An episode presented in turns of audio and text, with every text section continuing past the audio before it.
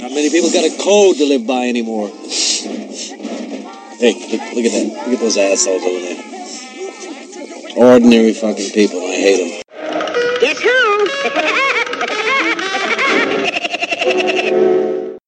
Large and hard. living, living, living, Living large. Living living living large and hard. Living large. living large and living, living, living, living, living, Living living large and hard. living large and living large and living large and living, living, Living living living, living large. Living large. Living large and living large. living, living, Living. living, living, living, living large, living large and living large and living living large and living living living large and Living. living large and hard. Living large and hard. living large and hard, living large and hard.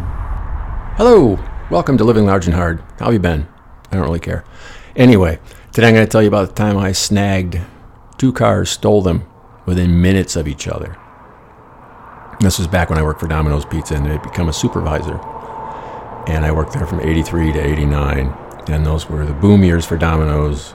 They had the 30 year free, they did two for one.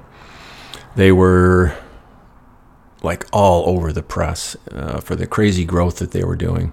There were managers that made a million dollars a year. There was a vice president who lived on a sailboat with no phone. So it was, oh man, it was quite the mindset. We, it was like the Wolf of Wall Street when we partied, only without the coke and without strippers because it was too late at night to get strippers, more than likely. Anyway, yeah, it was, uh, it was wild times. So I'd worked my way up to supervisor, which means I was the in charge of six different managers and their stores. Um, each store was insured, but the um, deductible was 20 grand.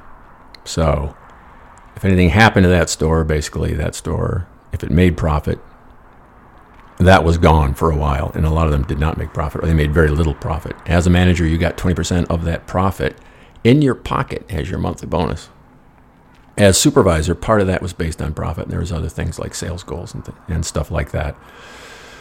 So, always, and I was, uh, I did very well as a manager financially. When I had the store where this took place, I was working 40 hours a week, unlike a lot of the managers who were working 60. And so, because I was very diligent about training people to do whatever their capabilities were so I wouldn't have to do it. I would take responsibility for it, but why the fuck am I going to do it if I can get someone else to do it? Exactly. So there was a store one time I rolled up to. This is after I had done what I'm doing now. I'm going to tell you about now. And I pulled up, and the company car was in the, back when they had company cars. Obviously, or else I wouldn't be telling you when the company car was out front. It was out front with the engine running. I walked in. I pulled the keys out.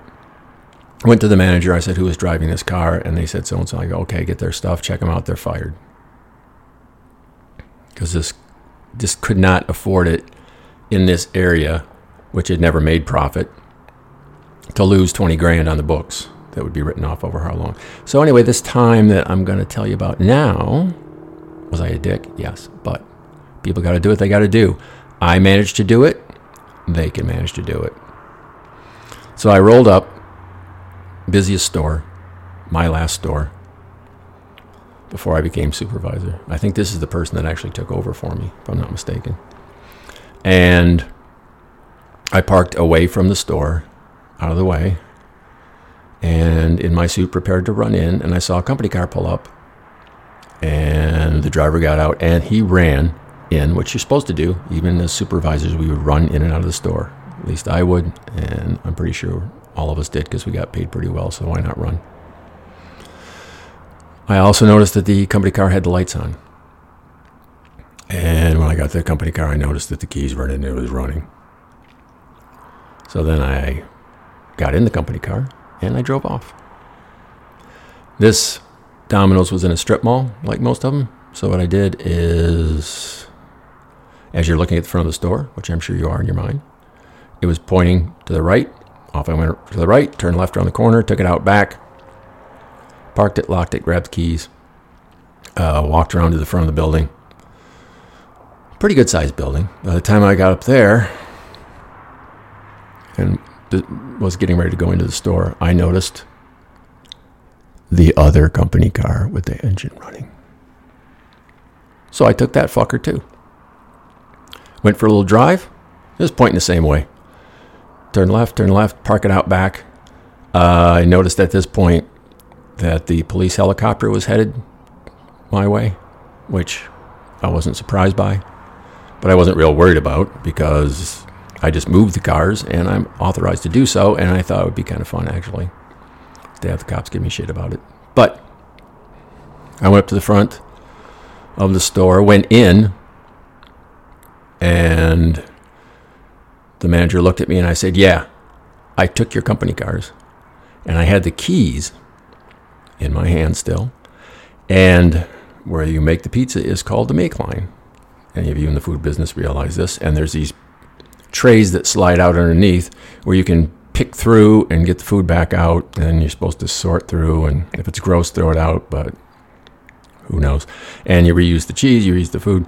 So at the end of the make line is a garbage can, and it's full of dough that's been sitting there for hours. So what when the dough gets warm, it it blows, it just expands because of the yeast. So there's a garbage can full of blown dough and garbage, food garbage. So I took the top off. I threw the keys in. I put the lid on, and then I slammed it up and down about three times. And then I walked out. And I never saw another company car running in that area. Not once. I know, shocking.